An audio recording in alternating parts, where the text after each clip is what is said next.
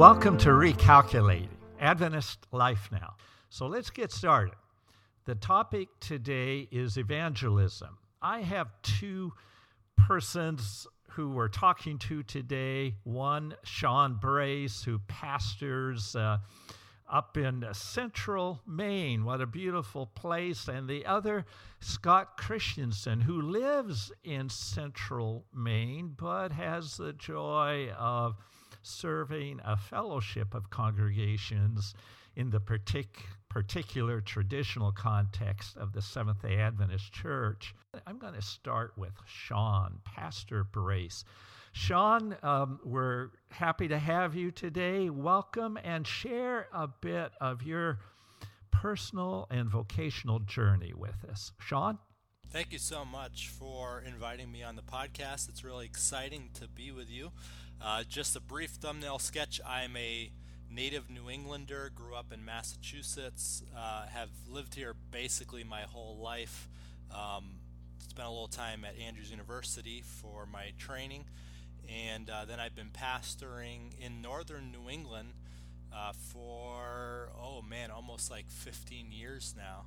Uh, been in New Hampshire, Vermont. Now I'm in Bangor, Maine, and uh, pastoring a congregation here that is um, growing and trying to figure things out as uh, pertinent to what we're going to be talking about today. And uh, so, yeah, I'm really excited and um, have a wife and three lovely children you must enjoy uh, mountains, ocean, uh, central Maine. That's a beautiful place, Shawn. Yes, we're really blessed. We're just an hour from Acadia National Park and then uh, about an hour and a half from Baxter State Park, where Mount Katahdin, the northern terminus of the Appalachian Trail, is. So we're, we're good, centrally located to some beautiful locations. Pastor Brace has uh, contributed to the faith community, not only those who, who may be a part of our particular faith family, but for all of us who are followers of Jesus. Three books Pursued by a Relentless God, There's More to Jesus, and Waiting at the Altar. Shawn, are you in the midst of a fourth writing project right now?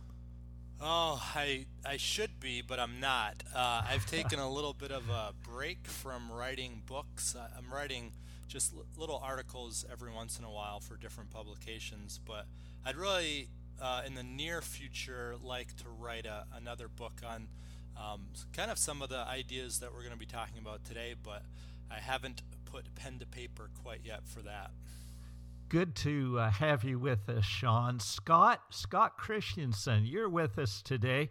Scott, I'd like for you to share something of your personal uh, journey and your vocational life. Go ahead, Scott.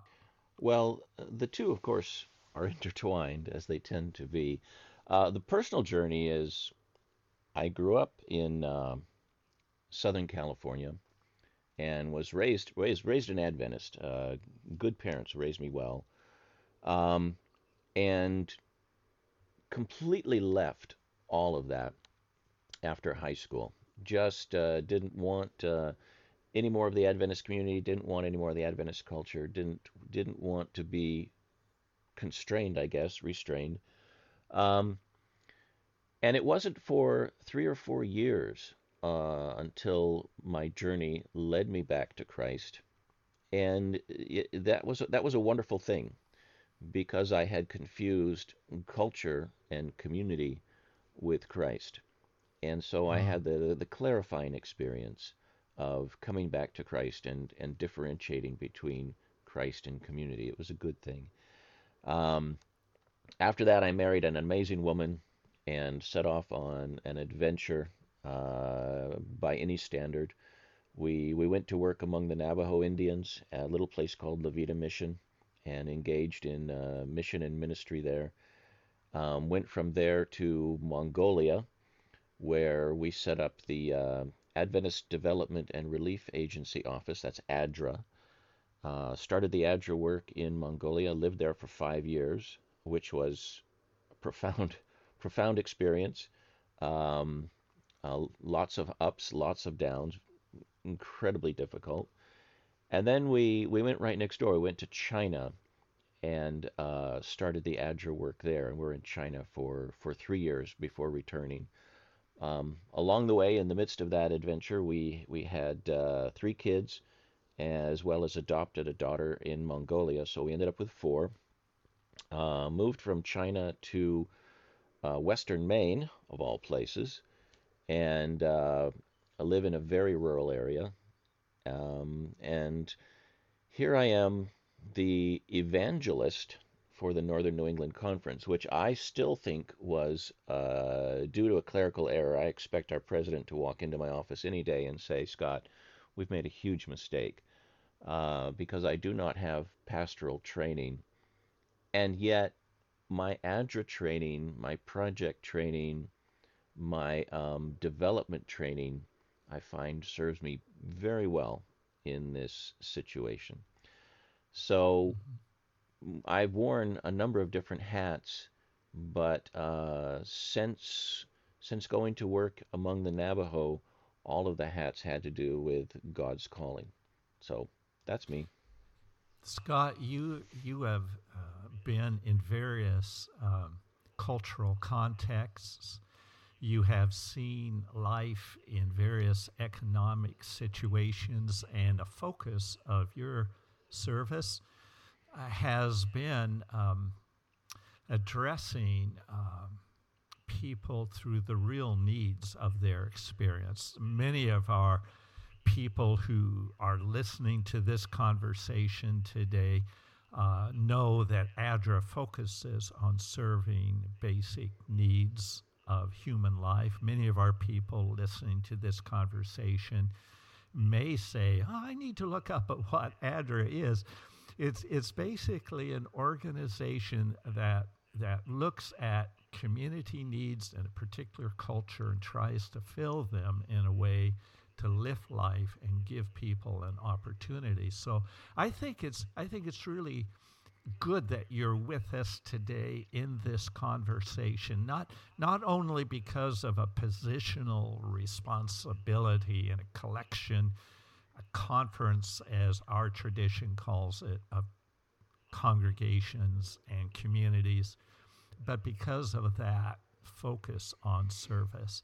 Now i also want to point out scott that you too have exercised that discipline of writing and contributed a book, Planet in Distress. I find it interesting that you live in a forested rural area, mountains in Maine. It shows a great deal of love for the environment and the out of doors, and you've contributed a book in that area.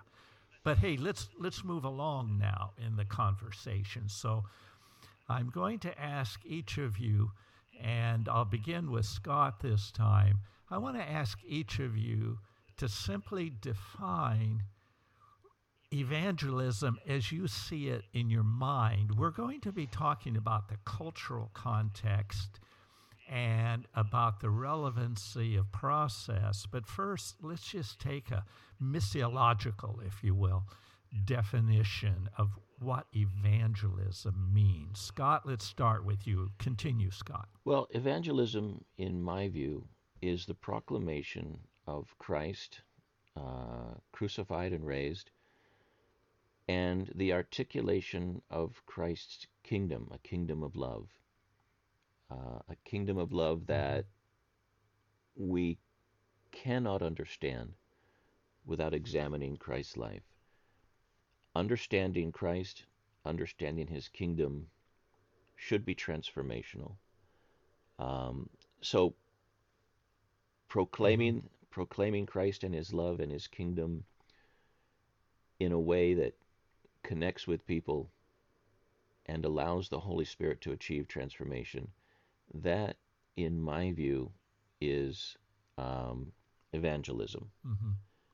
The, that was helpful, Scott. I noted two things. I think all of us did in listening to that Christ centered and transformational. It suggests that if one comes to understand God through his manifestation of Christ, in Christ that it transforms life. Uh, Shawn, can you weigh in on, on this idea of just defining evangelism?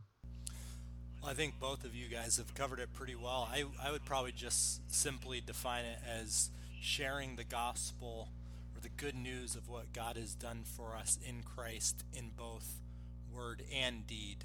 And I know, you know, uh, literally speaking in the biblical text, evangelism, evangelion, has this proclamation primarily in mind, but I think, um, you know, if we take a, a larger uh, view of it, that it has also to do with deed as well as words. So it's ah. it's both living and proclaiming the good news of God's love. I would say. And Shawn, you're adding uh, an element that is worthy in the remaining minutes of our conversation for us to be sure and touch in that it it's more than the announcement of the word. It is in the way we live our ethics the way we relate which is is kind of challenging. Um, and, and I want us to kind of keep this in the background, and it will surface, I think, in our conversation that in our faith tradition, which is not unlike the journey of many other Christian faith bodies, uh, especially in America, especially that may have been birthed out of the New England context, the focus tends to be on the content of the uh, faith in terms of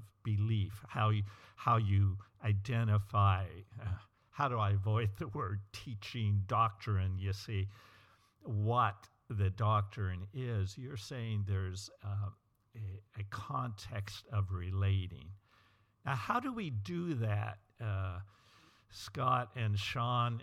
And and Shawn, I'll ask you, you know, to continue the thought, and then I want Scott to weigh in too. But Shawn, um, we're in a context in New England. Uh, you know this very well. You've been serving as a pastor of congregations in New England. Pew Research Center described uh, New England as a place that's the least religious um, I think New Hampshire, Massachusetts, Vermont, Maine, in Pew's research came out as the four most non religious uh, states uh, in the United States. And th- they look at things like religious observances, worship attendance, personal prayer, um, the articulation and response of belief in a God and the importance of religion in one's life. The Barna Institute came out with the same findings when it identified six of the 10 most secular, quote unquote, secular places in the United States, cities being cities in New England, Portland, Maine being number one. So we have this situation where where you two ministers quite different from Florida or Alabama.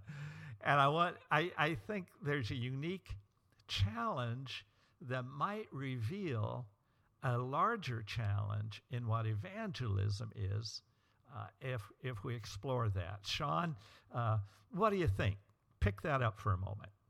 I actually think it's a very, very exciting challenge for a number of reasons. And I find, of course, I was raised here, so I'm, I'm very used to this culture, and I, I, I feel like I have a pretty good understanding of it. Um, but I think it's an exciting challenge because I think it forces us to kind of go back to what I would call authentic Christianity. And I think for uh, many years, you know, centuries, uh, even millennia, um, we have sort of just utilized uh, methods or approaches that make sense to other Christians because the majority of the Western world was Christian, quote unquote, already. And so, you know, we, we maybe thought that the only task we had to do was to simply, um, you know, didactically train people in the right information.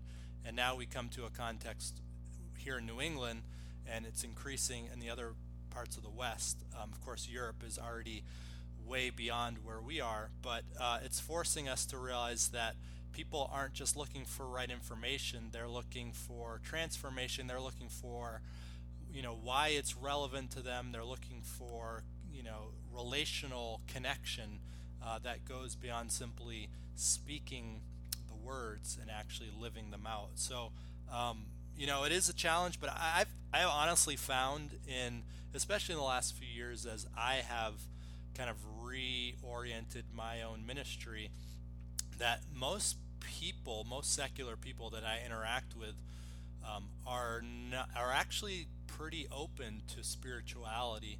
And when, for example, when I when they find out that I'm a pastor, they'll say, "Oh my goodness, you're a pastor! I, I, I had no idea," because they sort of have this image in their minds as to what a religious person is, and when you just relate to them as fellow human beings who are on a journey, then you know they're they're a lot more open to it. Um, so I, I find uh-huh. it refreshing and really a neat opportunity to to truly be God's people.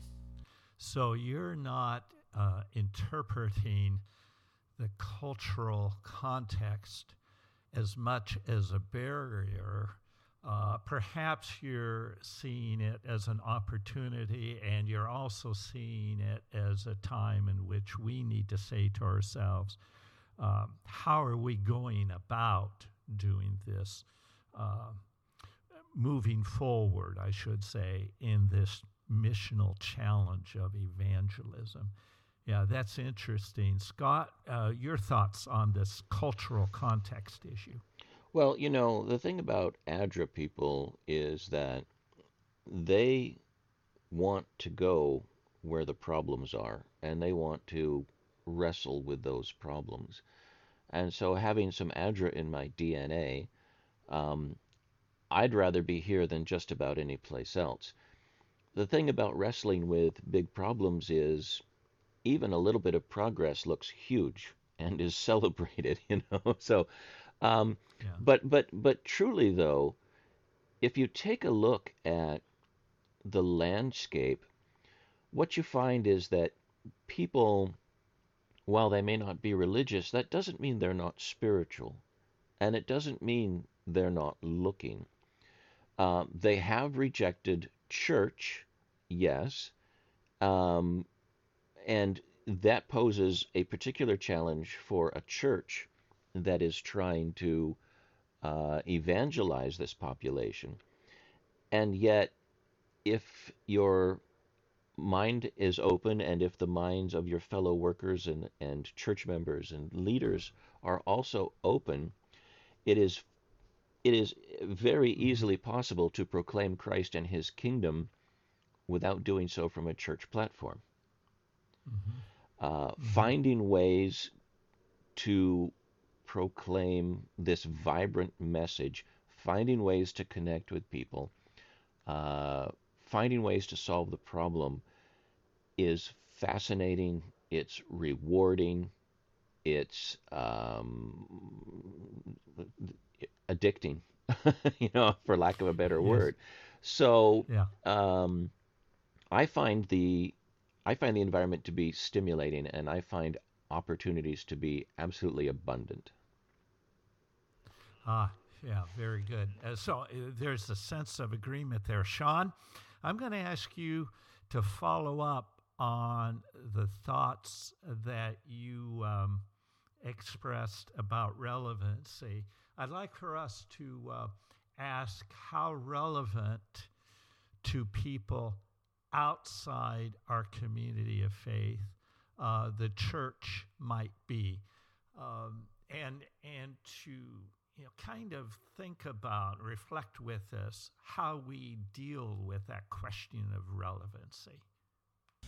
Well, I I I think you know listening to what Scott was saying, I, I maybe would not correct him, but um, just use terminology that I think may be more helpful in the sense that, you know, he says that society around us has rejected church, and I've found that that's not quite true um, because it all depends on how we define church. And um, so, like, I think society has largely, secular society, in New England, um, has largely rejected church as an event that one attends once a week and listens to someone share a monologue.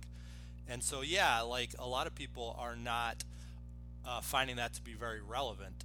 And um, so, but if we redefine, I don't, maybe not redefine, but if we understand that the definition of church is a body of a community of people who are seeking to experience community together and make a tangible difference in the world, then I find that most people I interact with actually are very open to and interested in that.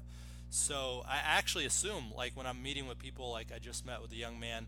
I've been meeting with a young man recently who is um, he was raised in uh, a Catholic faith, but um, as he's gotten older, he's he's become more spiritual but not religious and uh, the things that we talk about are just extremely interesting and I, I just sat there and I said man would you would totally dig our church. And um, you know I, I shared that with him and he he's been very intrigued and interested by it. So he you know he, he has a secular worldview but I assume that many people are looking for the things that authentic church actually offers, uh, but it's just a matter of us reframing uh, in our minds what, what church is. So the problem isn't church. The problem is the traditional nature of church. Now, I uh, uh, that brings up a whole issue of tradition and the challenge of change. What do you think would provide within our own hearts and lives, Shawn, a sense of the willingness to ask ourselves. Or maybe, what do you do when somebody says to you, Shawn, well, listen, you are a Seventh day Adventist. Now, this, this would be true of you are a Presbyterian. This is the way you do church. You are a Baptist. This is the way you do church. And if you depart from that tradition, you're not faithful to church. So, let people fall where they may, we must be true to church. How do you relate to that? Oh man, I get that question quite a bit. Not as much re- recently, but um, yeah, I mean, I would, I would just first of all, it starts with the gospel. Are you clear on what the gospel is? Are you clear on what the good news of God's love is that liberates us from fear of change? Number two, I would invite that person just in our own faith community, go back to our early days as Seventh day Adventists, and you'd probably be surprised with how they understood church, uh, you know, in that in those times because it's drastically different than what we do now. So it's just being faithful to our own heritage. And then number three, I would, you know, I would point to our own uh, uh, body of beliefs. You know, our 28, we have 28 fundamental beliefs, and I would just say familiarize, familiarize yourself with that because I've found that many uh, of our own, uh, maybe more traditional Seventh day Adventists um, are are thinking that we have about 50 or 100 fundamental beliefs, and I like to point out to them that, you know, our particular uh, congregation, we are sold out to our body of beliefs, and you know, we're not interested in taking any away, but we're not interested in adding any more. So, um, and then, you know, lastly, of course, I would just say go back to the Bible and, mm-hmm. and you know, what does Scripture say? It has very little to say about the uh, everyday, you know, ecclesiology, the, you know, the, the order of service or how one is supposed to conduct a religious mm. uh, ceremony. You know, just so, so you know, those are the types of things that I point out to people. Now that's skillfully said. Uh, it's so true, but skillfully said as a pastor. and uh, in my context now, I end up being a little more blunt and saying, uh, "Look, it's not the church, it's not the organization, it's Christ. Mm-hmm. We have church because God has called us and we are followers of Jesus. So it's Jesus first, and then the organization is simply our fellowship. It's temporal, it moves, it progresses. It's the way we go about doing mission in any context or place. We, uh, we ask, we listen, do we adapt? Because Scott, like you said, like you said earlier, Scott, it's about Jesus. So, Scott, what's your thinking on this relevancy issue here? Well, I think I'll springboard a little bit off of um, uh, th- some things that Shawn, as you say, so skillfully said. You know, I, I, I look at the landscape, I look at the, the, the profound need that this world has for Christ, and I look at the ability of our fellowship of believers, organization, if you will, but really our fellowship of believers uh, uh, to to proclaim Christ. And what I find is that, at least in terms of the Seventh Day Adventist Church in New England, northern New England specifically, um, we've gotten away from living out our evangelism. And we've become a bit okay. cocooned mm-hmm. to the point where we are more comfortable sharing our culture than the message of Christ.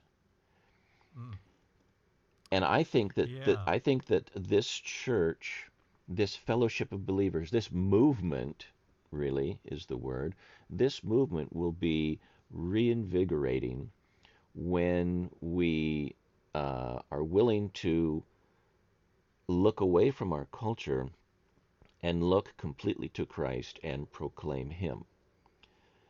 Uh, we've we've actually gotten far enough away in practice that uh, we're, we're, we're confused between proclaiming culture and proclaiming Christ.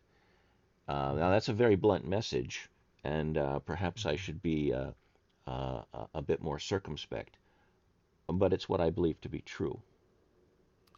Yeah, uh, Scott, you're you're describing a distinction between um, evangelism as presenting the church and evangelism as sharing the gospel.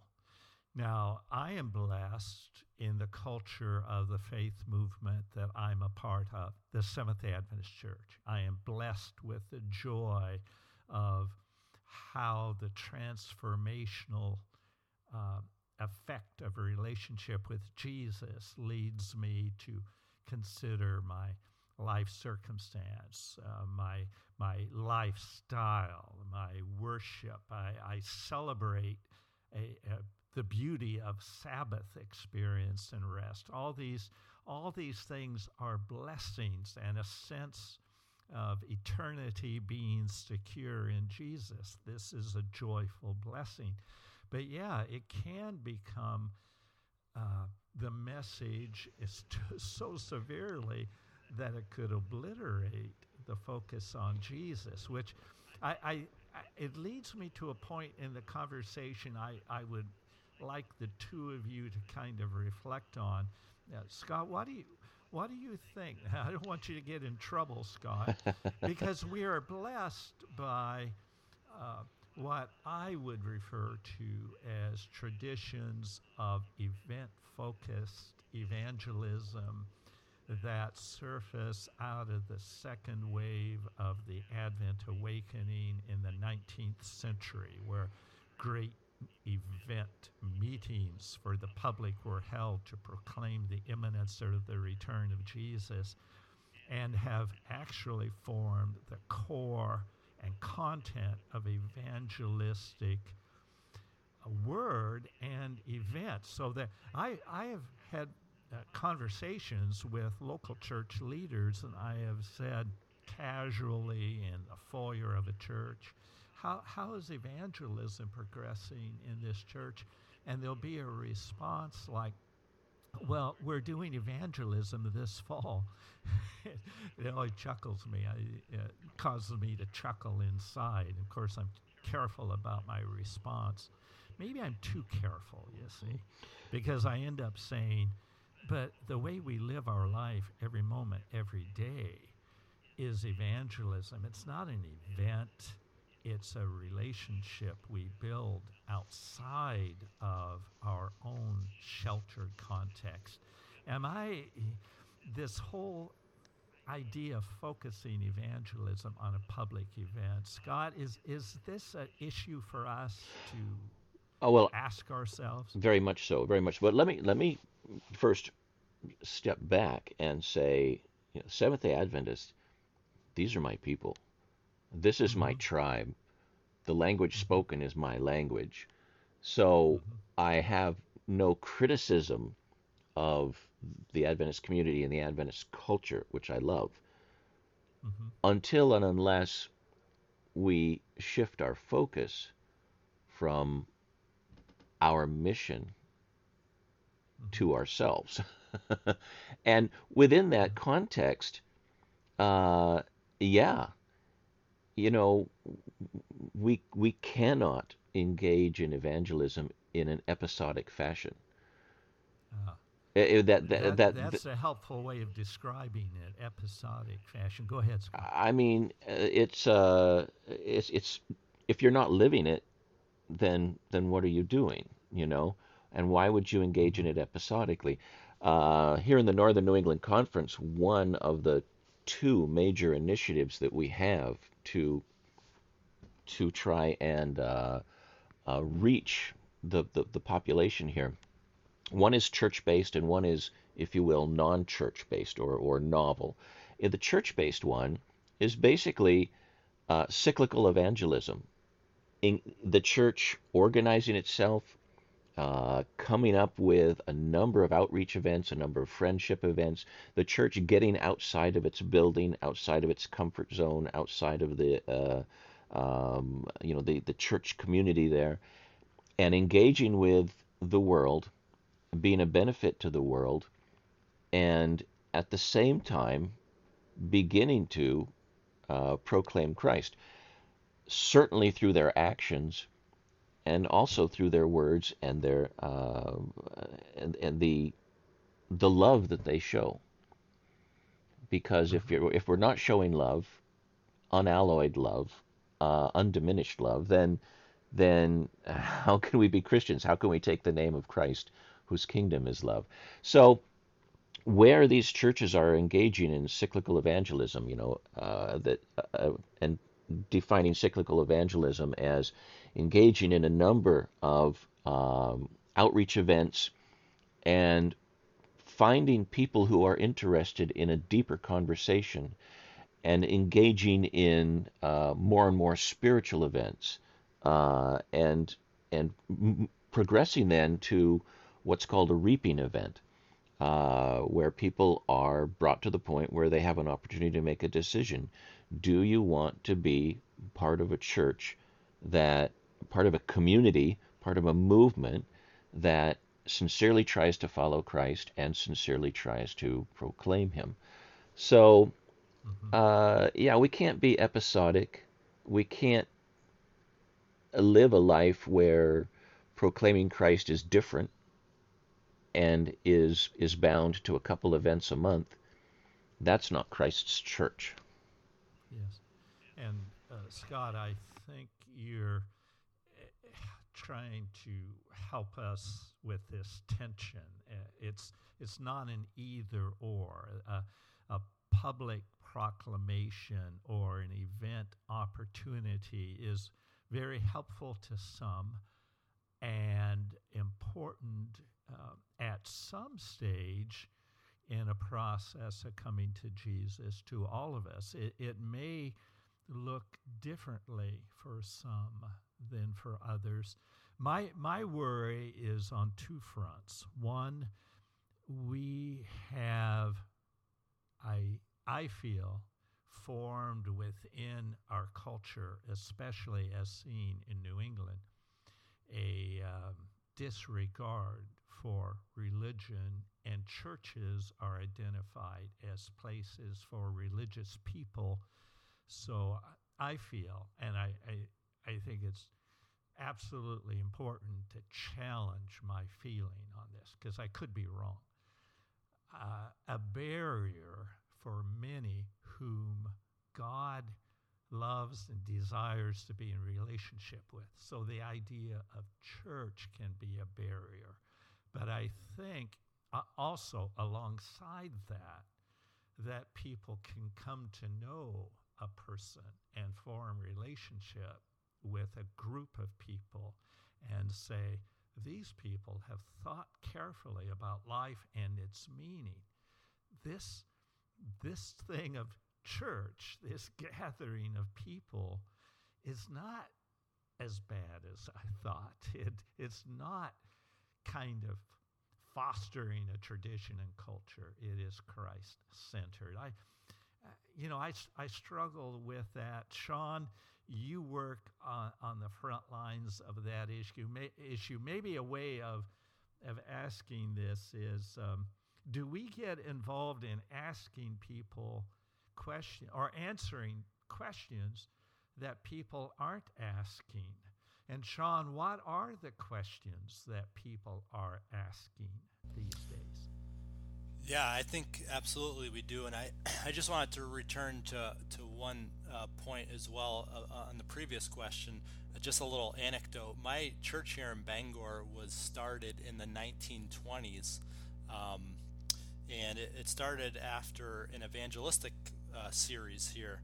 Uh, somebody put on a series of meetings and in Bangor in the 1920s, and I was doing some research and I discovered that in, on the first night of those meetings, uh, there was 800 persons that came to the meetings, and that's hmm. just unbelievable. Which was only surpassed by night two, which had 1,100 people. My goodness. And it's like, but you know, that's that's just uh, amazing. But you know, the reality is those days have changed, and um, I, you know, and that's not a bad thing. That's not like you know, I've, I've shared that with some people in the past, and they just kind of shake their head and said, "Oh man, you don't have any faith anymore." And I'm, I'm I just say, you know, it's not a lack of faith; it's just understanding that times have changed. And I think of Lesslie Newbigin, who's a, a preeminent missiologist. He said the primary action of the church is the world. Uh, uh sorry, the primary action of the church in the world is the action of its members in their daily work.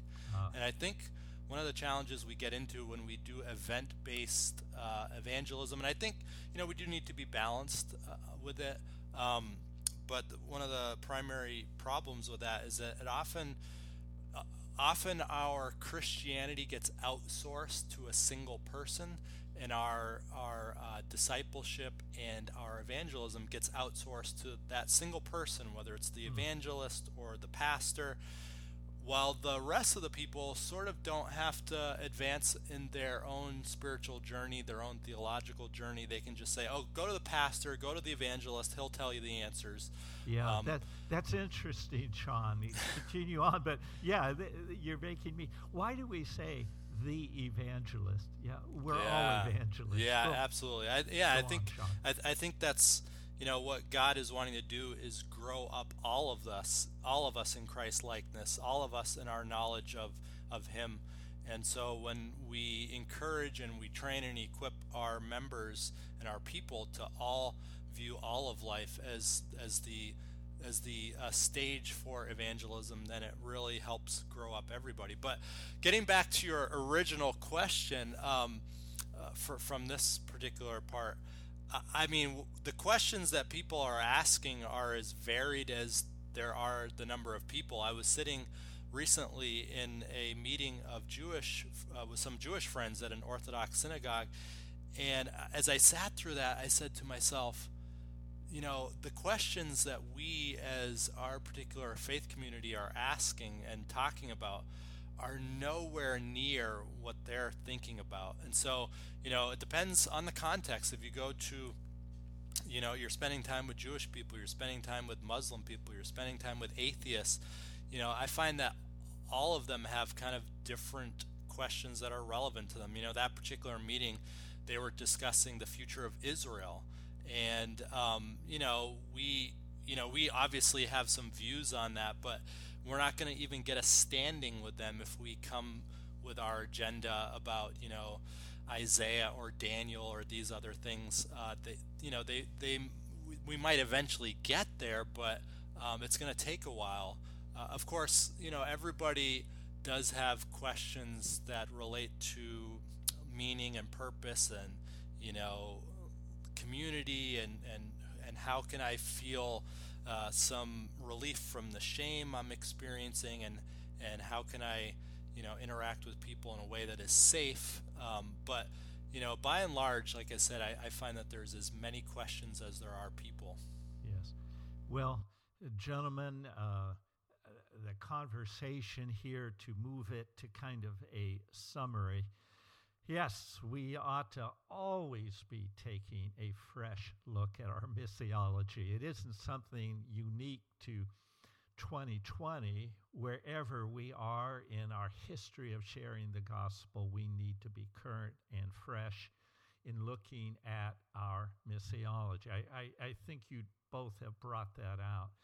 And I, I think another point, if we had more time, that we would describe is one, Shawn, that you have just pointed us to.